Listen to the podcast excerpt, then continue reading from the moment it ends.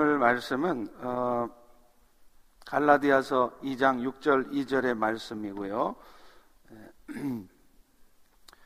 제자도의 일곱 번째, 다음 주 여덟 번째가 제자도 시리즈 마지막 설교가 됩니다. 오늘 이제 한 주 더 남았는데 의존, the reliance라는 제목으로 같이 은혜 나눌 텐데요. 갈라디아서 6장 2절 같이 한번 어, 읽을까요? 시작. 너희가 짐을 서로 지라 그리하여 그리스도의 법을 성취하라. 아멘. 어, Driving Miss Daisy라는 영화가 있습니다. 아, 이 영화는 어, 퓰리처상을 받았던 알프레드 유리가 어, 만든 연극을 영화로 만든 거예요. 이 영화는요, 72세의 고집스러운 과부였던 데이지 여사가 그의 운전수인 흑인 호크와 의존적 관계, 무슨 사랑 이런 거 아니고요. 의존적 관계를 어, 살았던 것을 보여줍니다. 어, 데이지 여사가 운전을 하다가 나이가 들어서 사고를 내요. 그러자 아들 분리는 데이지 여사가 너무 사고를 자주 내니까 어머니 이제 보험사에서 받아주지도 않아요. 그러니 운전수를 고용하세요. 이렇게 말합니다. 처음에는 이 말을 듣고 데이지 여사는 아들이 보내준 운전기사와 말도 안 해요. 그런데 점점 관계가 발전해 가면서 나중에는 그 운전기사에게 당신은 나에게 가장 소중한 친구입니다. 이렇게 말하게 됩니다. 이 영화는 데이지 여사가 살고 있는 집에서 추수감사절 파티를 하는 장면으로 끝나는데요.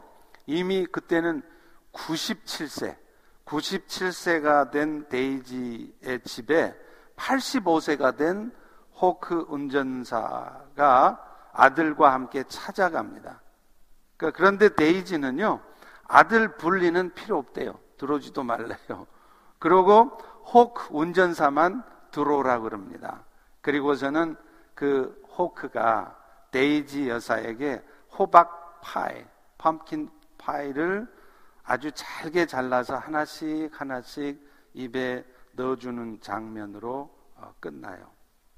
처음에는 호크를 낯설어하고 얼굴도 안 보려고 했던 데이지가 나중에는 모든 면에서 호크에게 의존하는 관계가 된 것을 보여줍니다. 우리 어르신들이 자주 하는 말이 하나 있죠.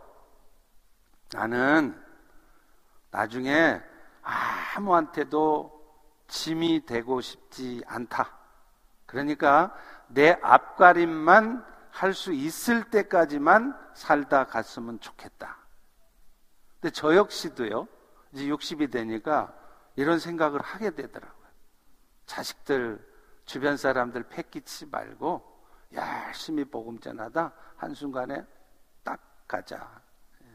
그런데요, 이런 생각은 옳지 않고 또 그렇게 되지도 않습니다.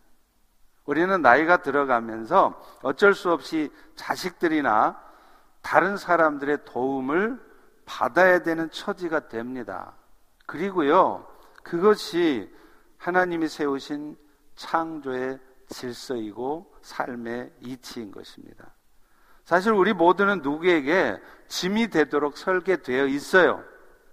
다시 말하면 우리 모두는 서로가 서로에게 의존할 수밖에 없는 의존적 존재로 창조됐다는 거예요.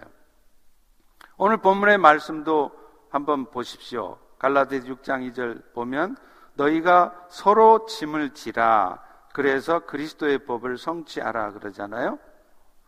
서로 짐을 져야 한다 이 말은 뭘까요? 여러분이 절대로 홀로 살아갈 수 없는 의존적 전제라는 것을 말하는 거예요. 사실 우리는 전적으로 다른 사람을 의존해서 이 땅에 왔습니다. 부모를 통해서 잉태되었죠. 그리고 어머니 자궁에서 9개월 동안 사람의 모습으로 자라다가 마침내 이 땅에 나오게 됩니다. 물론 아이가 자라고 태어나는 과정에서 엄마의 도움은 필수적이죠. 또 의사의 도움도 있었을 것입니다. 이 땅에 나온 이후에도요, 혼자 못 살아요. 한동안은 엄마의 젖을 먹어야 하고요. 또 아빠 엄마의 도움과 보호함을 받고 자라는 겁니다.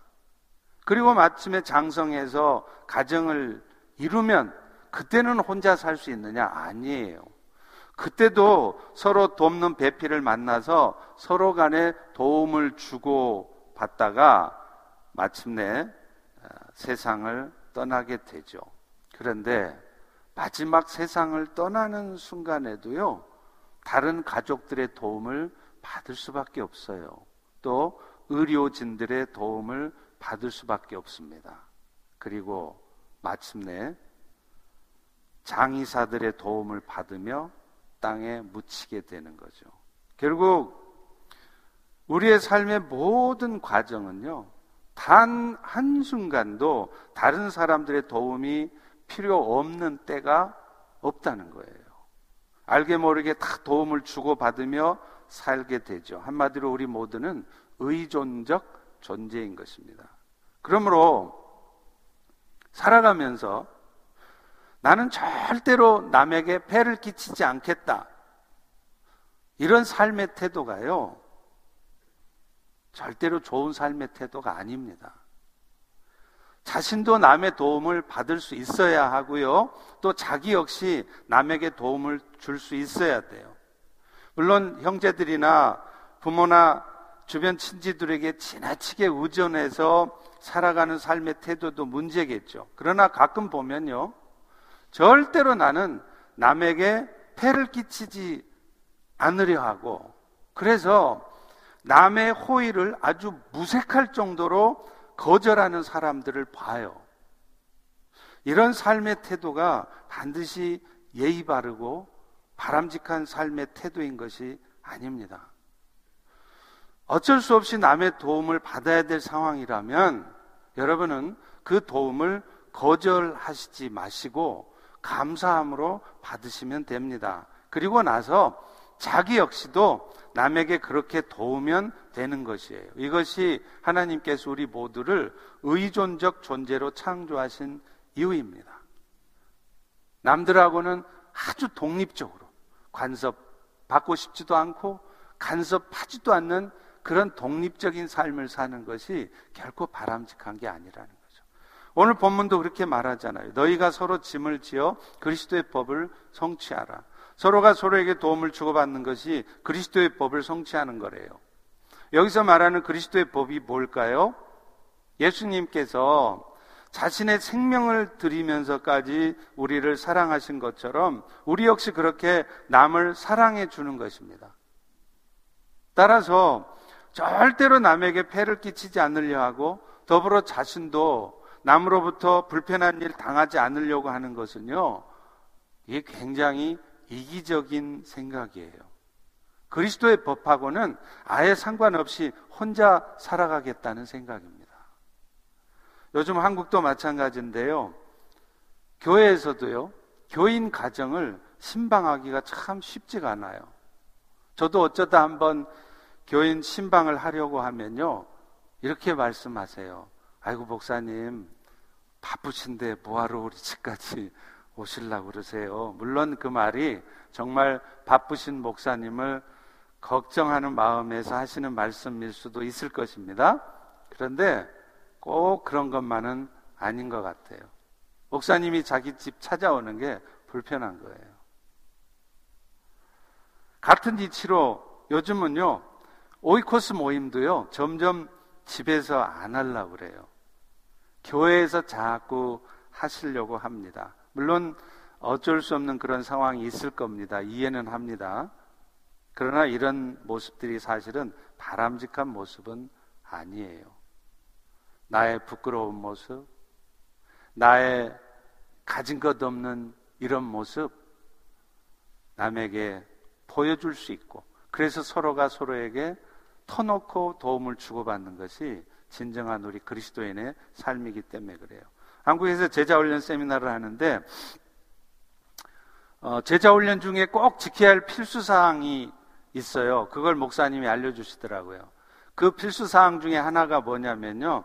제자 훈련은 반드시 훈련을 받는 성도들의 집을 순회하면서 돌아가면서 해야 한다는 거예요. 제자 훈련을 담당하셨던 목사님이 왜 그렇게 하는 것이 꼭 필요한지를 자신의 경험을 통해서 실제 간증을 하시더라고요. 알다시피 한국에 사랑의 교회가 있는 곳은 소위 부자 동네잖아요. 그러다 보니까 대부분의 성도들이 그야말로 빛과 번쩍한 차, 넓은 아파트 그런 집에서들 살아요. 그런데 제자 훈련에 참석한 참여한 한 성도님은 경제적으로 좀 여유가 없으셨던지 서초동에 살면서도 지하방에서 살고 계셨습니다. 그래도 이분은 제자 훈련은 꼭 집에서 해야 한다는 원칙 때문에 할 수 없이 그 지하방을 공개해서 자기 집에서 제자 훈련을 하게 됐어요. 그런데 집이 워낙 좁다 보니까 이분은 제자 훈련을 하려고 뭐를 했느냐면 방 안에 있는 책상이며 옷장을 다 드러냈어요. 제자 훈련 받는 사람들이 그분의 집을 방문해서 방으로 들어가면서 책상, 옷장, 가구가 다 밖에 드러내진 것을 보고서는 그 좁디 좁은 방에 무릎을 서로 맞대고 앉을 수밖에 없는 곳에서 앉자마자 기도를 시작하는데 너나 할 것 없이 눈물바다가 되었다는 거예요. 왜요? 경제적으로 이렇게 어려운 가운데서도 열심히 신앙생활하는 그분의 마음을 제자 훈련을 받는 다른 식구들이 다 공감하고 그분의 아픔을 느낄 수 있었기 때문이죠. 그 목사님은 이렇게 말씀하시더라고요. 자신이 수십 개의 제자훈련반을 이끌었는데 그 반이 가장 은혜로웠고 가장 기억에 남는다는 거예요. 이유가 뭘까요?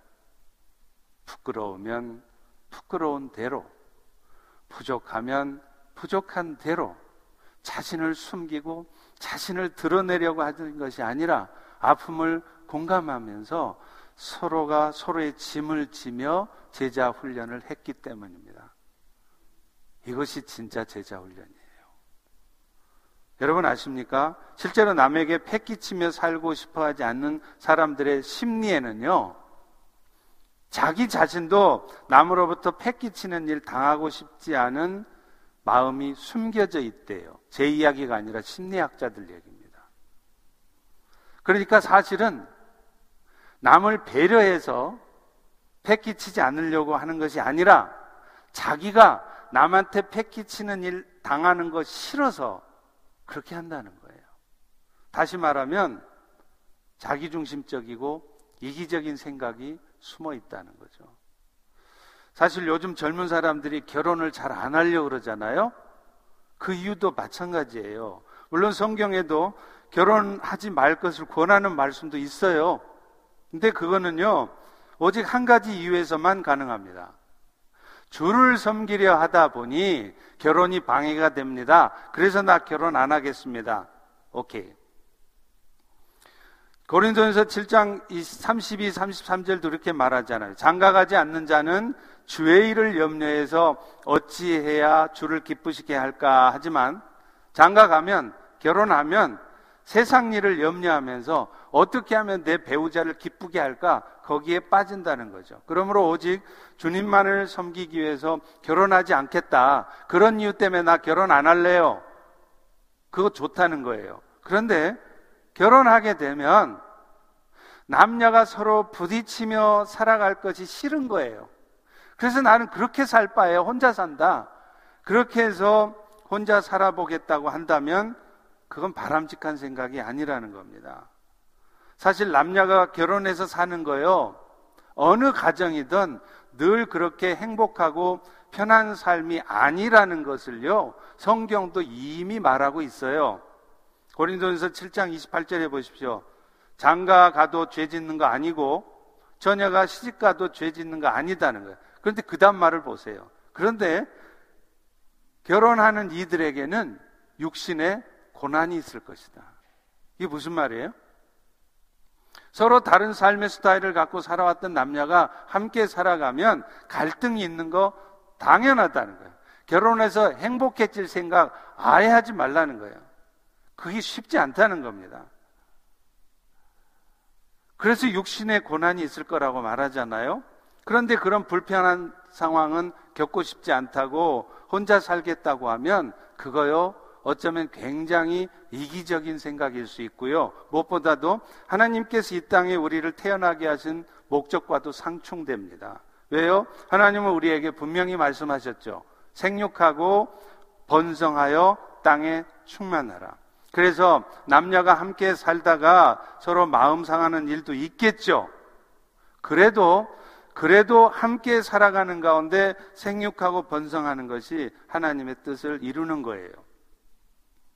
오늘날 여러분이 가정에서 갈등을 겪고 있다면 여러분이 직장이나 신앙 공동체에 대해서 불편함이 많다면 그거 이상한 일 아닙니다. 당연한 겁니다. 문제는 완벽한 것을 찾고 그것을 기대하고 있는 우리 자신들이 문제예요. 절대로 여러분 마음에 100% 흡족한 결혼 상대자, 배우자 찾을 수 없습니다. 여러분 마음에 꼭 드는 집, 직장, 또 여러분의 기대에 완벽하게 부합되는 교회 없습니다. 서로가 부족하지만, 연약하지만 의존적 존재임을 알아서 나의 연약한 모습, 나의 이 부끄러운 모습을 자꾸 감추려고 하고 숨기려고 하고 그래서 다른 사람 찾아오지도 못하게 하고 나도 찾아가지도 않으면서 그렇게 독립된 독립적인 삶을 사는 것은 바람직하지 않다는 거예요. 부끄러워도 속상해도 서로 오픈하고 서로의 약함을 고백하며 서로 짐을 지고 살아가는 것이 그리스도인의 특별히 제자된 삶인 것입니다. 그런데 이렇게 우리가 의존하며 살아갈 수밖에 없는 삶의 현실을 경험하게 되는 것은 결국은요, 우리 모두가 하나님 앞에 절대적으로 의존해야 되는 의존적 존재라는 것을 깨닫게 하는 거라는 거예요. 요한복음 15장 5절에도 그렇게 말씀하잖아요. 나는 포도나무요, 너희는 가지라. 그가 내 안에 내가 그 안에 거하면 사람이 열매 맺는데 나를 떠나서는 너희가 아무것도 할 수 없다. 포도나무 가지가 나무에 붙어 있지 않으면 어떻게 될까요? 처음에는요, 자기 안에 있던 양분과 수분으로 어느 정도 살아가요. 그러나 그것은 살아도 사는 게 아니라 점점 죽어가고 있는 것일 뿐인 것입니다.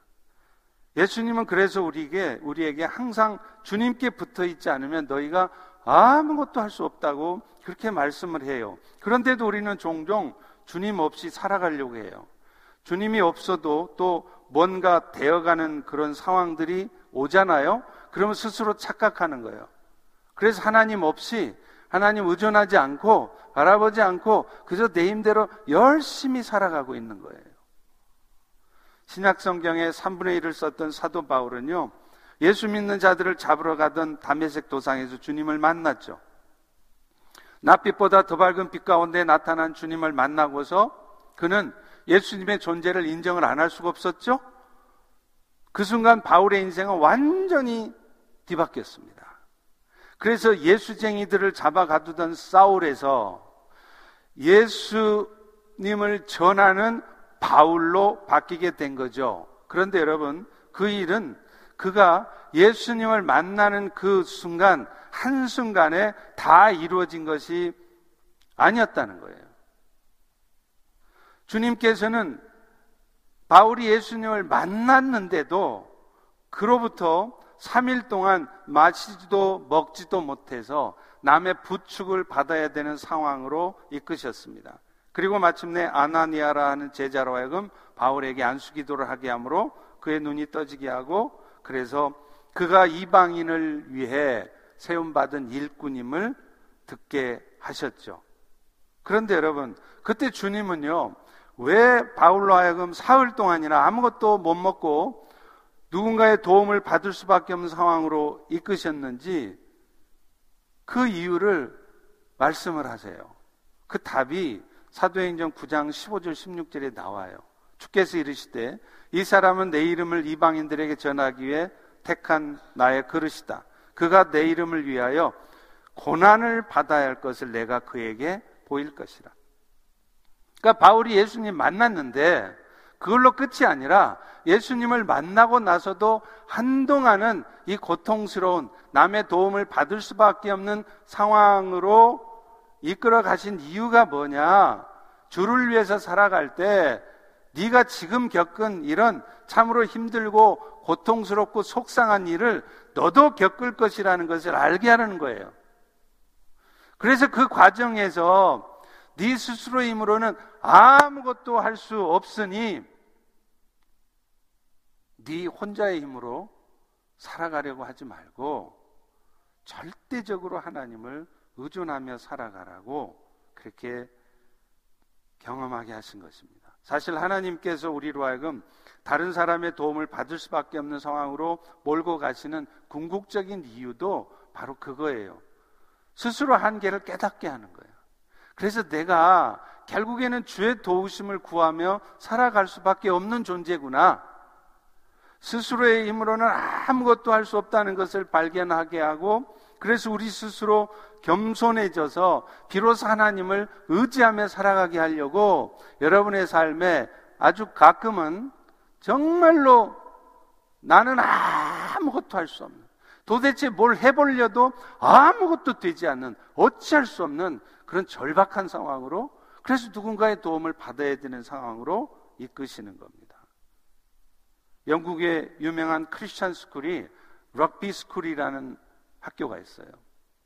그런데 이 학교의 교목이었던 배쉬 목사님이 이런 간증을 합니다. 이분이 스무 살때 심각한 병에 걸렸대요. 아마 근육 질환이었던 것 같습니다. 그래서 다른 사람이 음식을 또 먹여줘야 되는 지경까지 이르게 됐어요. 본인으로서는 얼마나 답답하고 자존심 상하겠어요. 그런데 아무것도 할 수 없어요. 그러니 절망하지 않겠습니까? 근데 그때서야 비로소 그는 하나님을 진정으로 의지하기 시작했다는 거예요. 적어도 목사님이니까 그 이전에도 물론 하나님의 존재를 알고 있었고 또 하나님의 도우심을 구하며 살아갔겠죠. 그런데 자신의 삶의 전부를 하나님께 맡기고 오직 그분만을 의지하며 살았던 것은 아니었던 거예요. 그런데 이제 근육 질환에 걸려서 아무것도 못하고 남이 숟가락을 내 입에 떠줘야 되는 상황이 되고 나서야 비로소 그는 겸손해질 수 있었다는 거예요. 맞습니다. 저는 아무것도 할 수 없습니다. 그래서 절대적으로 주님을 의존하는 그런 겸손한 종이 되게 하셨다는 겁니다. 사실 하나님의 일들을 감당해야 될 종들에게 아니 성도 여러분들에게 가장 필요한 마음이요 뭘까요, 여러분? 뭘 것 같아요? 겸손입니다. 그런데 그 겸손을 갖출 수 있도록 하나님이 하시는 일이 있어요. 여러분들을, 저를, 우리 모두를 굴욕 가운데, 치욕 가운데 있게 하는 겁니다. 그래서 그런 굴욕은 내가 하나님을 절대적으로 의존할 수밖에 없는 연약한 존재라는 것을 깨닫게 해요. 그래서 그런 굴욕을 맛보고 나면 정말로 내가 주님과의 깊은 의존하는 관계가 아니고서는 내가 살아갈 수 없구나. 그거를 깨닫게 되는 거예요. 제가 처음 미국에 와서 약국을 갔어요. 약사가 저한테 생년월일을 물어보더라고요. 뭐라고 물어보죠, 미국에서? Date of birth. Date of birth. 지금이야 약사들이 가면 제일 먼저 질문하는 게 그건 줄 아니까 알아듣고 대답을 하죠. 근데 처음 약국을 간 저로서는요, 그 말을 도대체 못 알아듣겠는 거예요. 근데 저는요, 사실 한국에서요, 대학 다닐 때부터요, 영어를 막 연습하려고요, 무슨 짓을 했느냐면, 이태원에 가면 미군들이 다니는 바 같은 데 있죠. 그런 데를 자주 갔어요. 술 마시고 놀러 간 게 아니고 거기 가서 술 기운에 좀 얼큰하면 영어가 잘 됐었나요? 그렇게 해서 영어를 배우려고 그렇게 했던 사람이에요. 그러니까 저는 미국에 와도 내 이 정도면 뭐 미국에서 영어 때문에 불편하지는 않겠지. 그래 생각을 했는데 막상 약국에 가서 간단한 date of birth 이 말 한마디도 못 알아들으니까 너무 제가 초라해지는 거예요. 뒤에 사람들은 쭉 서 있습니다. 근데 그 말을 못 알아들어가지고, sorry, sorry. 몇 번을 이러고 하고 있으니까 몇 번을 묻다가 약사가 천천히 말해주더라고요. date of birth. 그러니까 그제서야 제가 알아들었습니다. 그날 제가 집에 돌아와서는 마치 큰 개에 물려서 기가 팍 죽은 강아지 마냥 하루 종일 우울했어요. 내가 이 정도밖에 안 되는구나. 근데 이런 실력으로 미국에서 어떻게 살아가고 사역은 교회는 어떻게 감당해 갈까? 그런 생각을 하니까요. 영어는 고사하고 미국에서 살아갈 자신도 없는 거예요. 그런데 여러분, 이런 창피한 일을 겪어봐야 겸손해져요. 우리가 인생 살아가면서 여러분 원하는 대로 모든 것 다 잘 되고요. 그래서 하나 여러분이 원하는 대로 다 되어지면 결코 여러분은 하나님을 의지하지 않습니다. 그래서 여러분 인생에도 아무리 애를 써도 뜻대로 되지 않는 상황을 겪게 하세요. 어쩔 수 없이 굴욕받고 치욕스러운 말을 듣게 하세요. 자신의 한계를 알아서 결국 하나님께 의존하는 존재가 되게 하시려는 것입니다. 그러므로 여러분, 창피하고 굴욕감을 느낄 만한 일을 당하셨습니까? 그럴 때요, 화만 내지 마세요. 주님께서는 그런 일들을 통해 여러분을 더 겸손하게 낮추게 하시고요.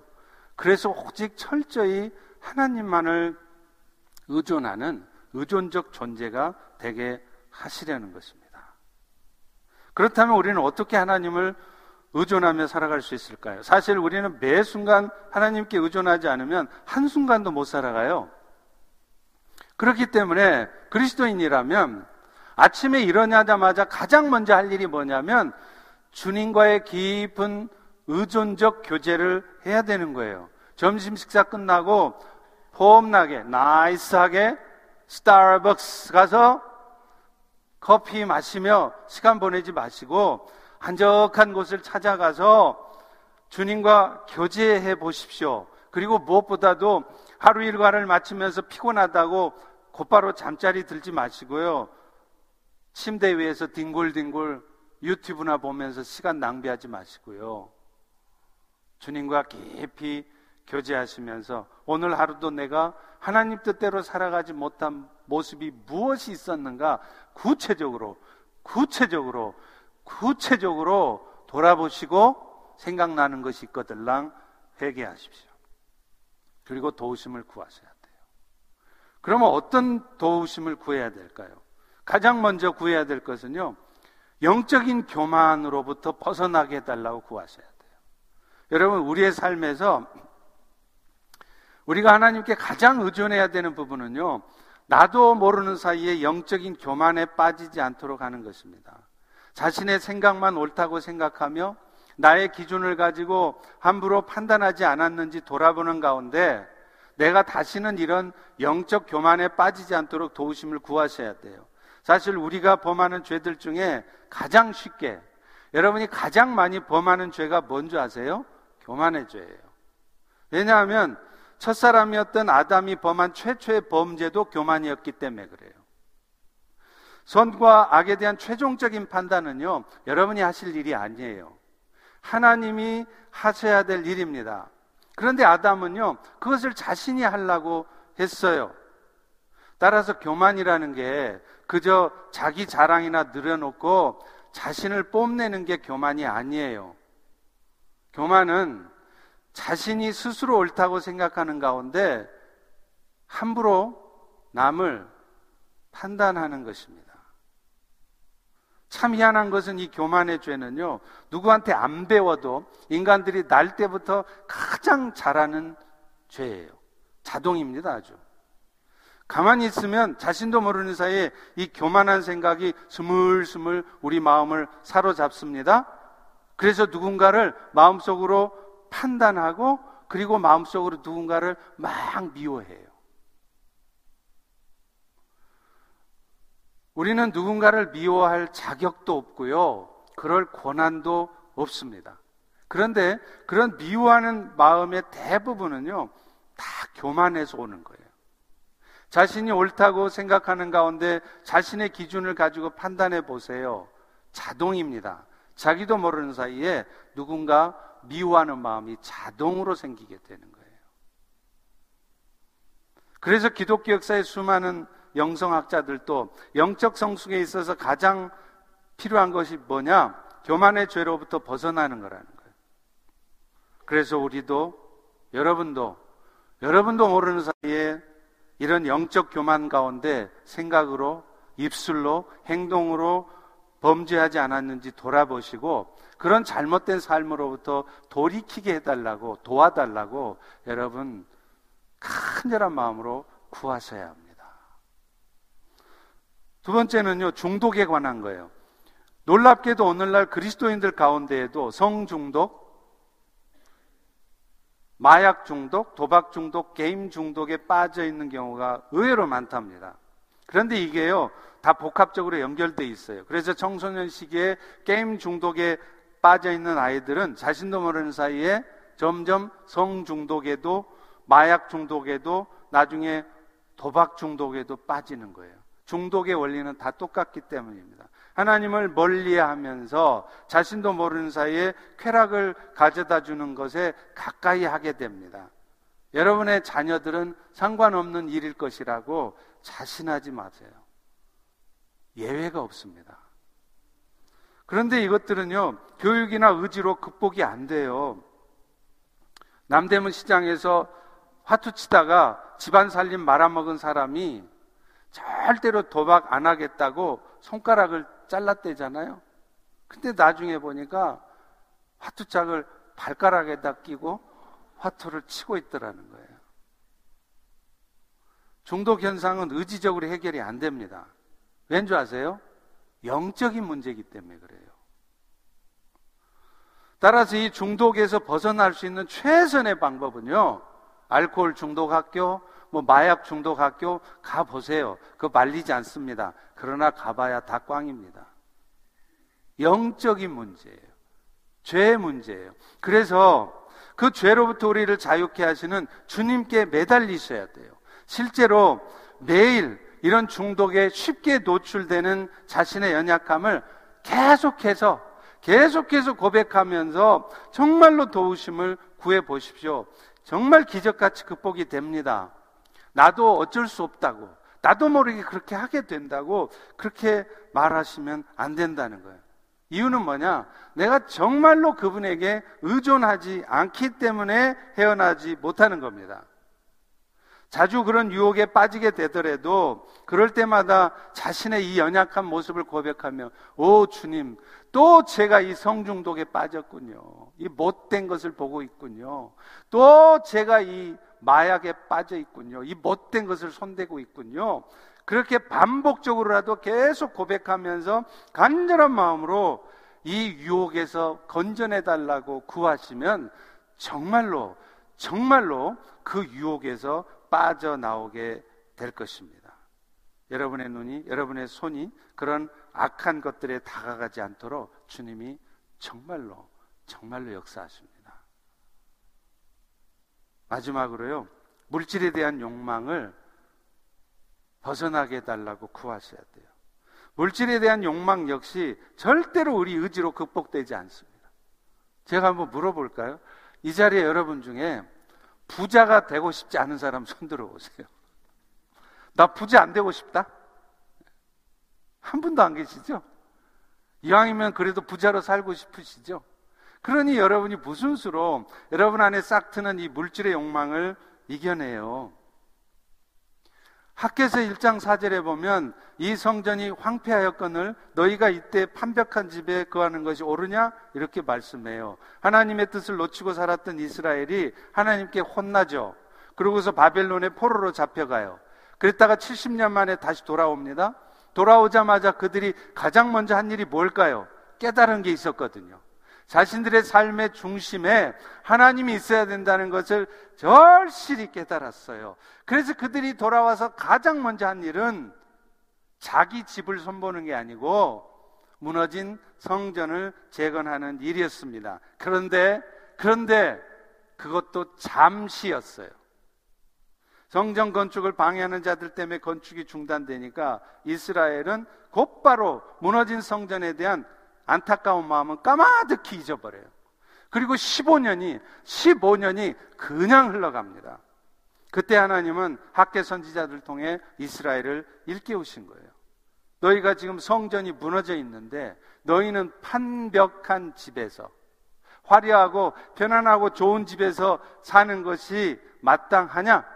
그래서 하나님은 그런 그들을 경고하시려고 학계에서 1장 6절에는 이렇게도 말씀해요. 너희가 많이 뿌릴지라도 수확이 적으며 먹고 마실지라도 흡족하지 못하며 일꾼이 셀러리 많이 받아도 그거 모아지지 않을 걸? 그런데 문제는 그걸 모르느냐 하면 다 알아요. 뻔히 알아요. 심지어는 그 말씀하신 상황을 지금 겪고 있어요. 그래도 당장의 그 욕심을 포기 못하는 거예요. 그래서 우리가 주님께 의존해야 될 마지막의 것이 그 육신의 욕망을 절제할 수 있게 해달라고 구하는 것입니다. 사실 엄밀히 말하면 우리가 물질에 대한 욕심을 포기하지 못하는 이유는요, 딴 거 없어요. 딱 하나입니다. 포기하고 싶지 않기 때문이에요. 욕심을 버리게 해달라고 구하지 않기 때문이에요. 제가 내 비즈니스가 잘 되게 해달라고 기도하는 성도들은 내가 많이 봤지만, 하나님, 내가 욕심 부리지 않게 해달라고, 내 비즈니스 안 돼도 좋으니까 욕심 없이 살게 해달라고 기도하는 성도는 제가 별로 못 봤습니다. 그런 기도를 해보세요. 그러면 정말로 여러분의 물질에 대한 욕심을 정리시켜 주시고요. 더 놀라운 것은 그렇게 물질에 대한 욕심이 정리된 사람들에게 하나님은 물질을 부어주신다는 겁니다. 말씀을 맺겠습니다. 여러분의 삶에 물질이나 다른 어떤 무엇이 주의 나라를 위해서 필요하다면 하나님은 반드시 주십니다. 그런데 여러분이 먼저 하셔야 될 일이 있어요. 뭐냐면 그 주의 뜻을 함께 이루어가기 위해서 내가 합당한 모습이 되어야 되는데 그것을 위해서 내가 새로워져야 될 것이 무엇인지를 돌아보셔야 돼요. 그리고 내 삶의 변화를 위해서 절대적인 하나님께 의존하시면서 나의 삶의 변화를 위해서 도우심을 구하셔야 돼요. 이제 이 한 해를 마감해 가면서 절대적인 하나님만을 또 절대적으로 의존하는 가운데 여러분의 삶에 정말로 오히려 생각지도 못했던 주님의 역사들이 경험되어지는 2022년 마지막 마무리가 되어지기를 축원합니다. 기도하겠습니다. 하나님 오늘 또 우리에게 귀한 은혜 주셔서 감사합니다. 특별히 우리가 날 때부터 의존적 존재였다는 것을 다시 한번 기억하게 도와주시고 그래서 내 혼자의 힘으로 가족과도 관계를 끊고 친구들과도 관계를 끊고 심지어는 교회 식구들과도 잘 어울리지도 않으면서 그렇게 독립적으로 살아가지 않게 도와주시고 서로 의존하며 부끄러움을 내보이며 그렇게 도우심을 구하며 살아갈 때 또 특별히 하나님에게 절대적으로 의존할 때 주의 영광을 보는 우리 모두가 되게 도와 주시옵소서. 예수님 이름으로 기도합니다. 아멘.